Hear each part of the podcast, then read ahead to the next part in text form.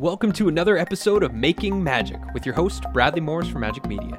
This is the go-to show for purpose-driven creators to get inspired with innovative new ideas to produce your educational content, build thriving online communities, and turn your message into a movement.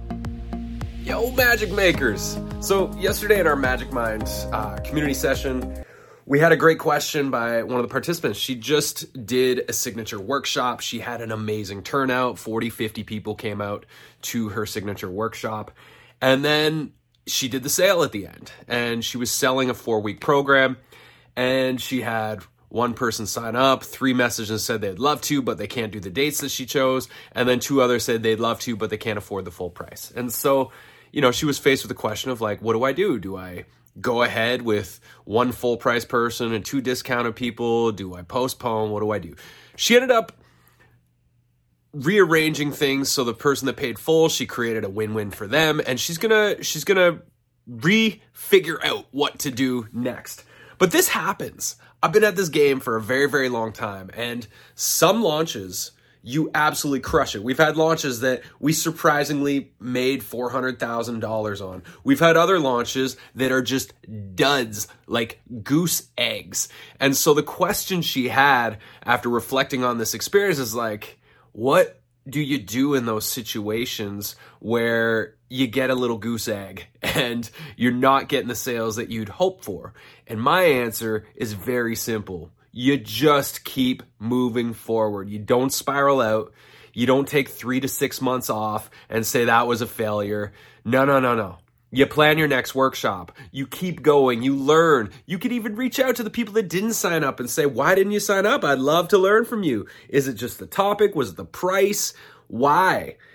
Also, maybe the topic was just like maybe a 4-week commitment for the next step after the signature workshop might have been too much for them.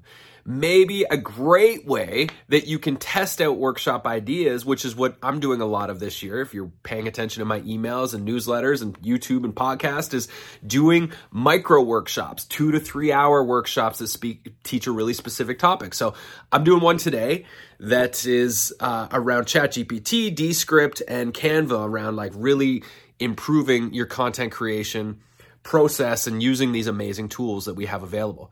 So that workshop, you know, it's made probably $1,000 so far. It's definitely not what I thought it was. I would obviously love it to be a $20,000 workshop, but that's okay. If it had been a big success, and some of them, like when I did my signature workshop training last year, that was a big one. That did, I don't know, $60,000 in sales for that one. When you have these micro workshops that turn out really great and you get a lot of attendance and a lot of enthusiasm, then you can build off of those, do the one-off experience, and then you'd be like, oh, okay, people are stoked about this. They're going to want more when we're done this 2 or 3 hour workshop. What's a 4-week training I could do? What's a 6-week training I could do? And then you can always offer another training that builds upon that first one.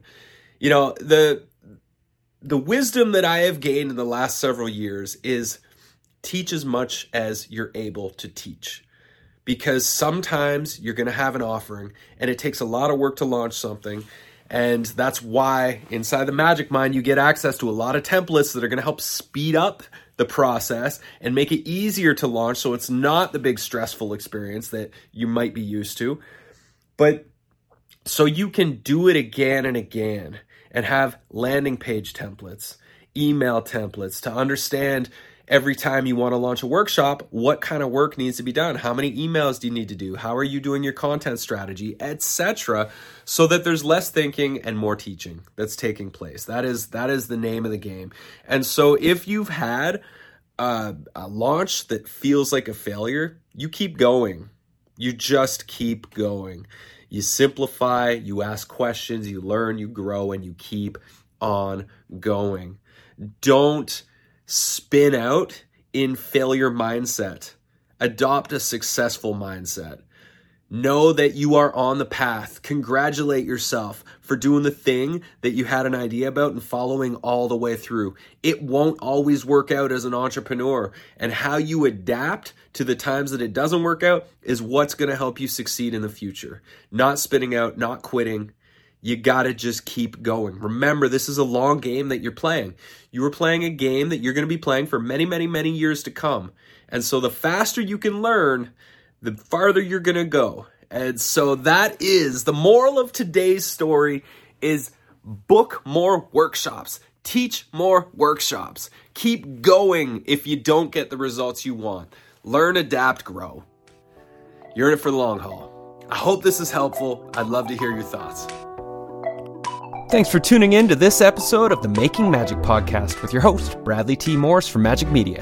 If you're inspired to leverage your life's work by crafting your transformational, educational, and inspirational media, thriving online community, profitable membership, or to turn your message into a movement, then head on over to magicmedia.com, that's M-A-J-I-K, media.com, and explore what our partnership opportunities have to offer you and your beautiful business.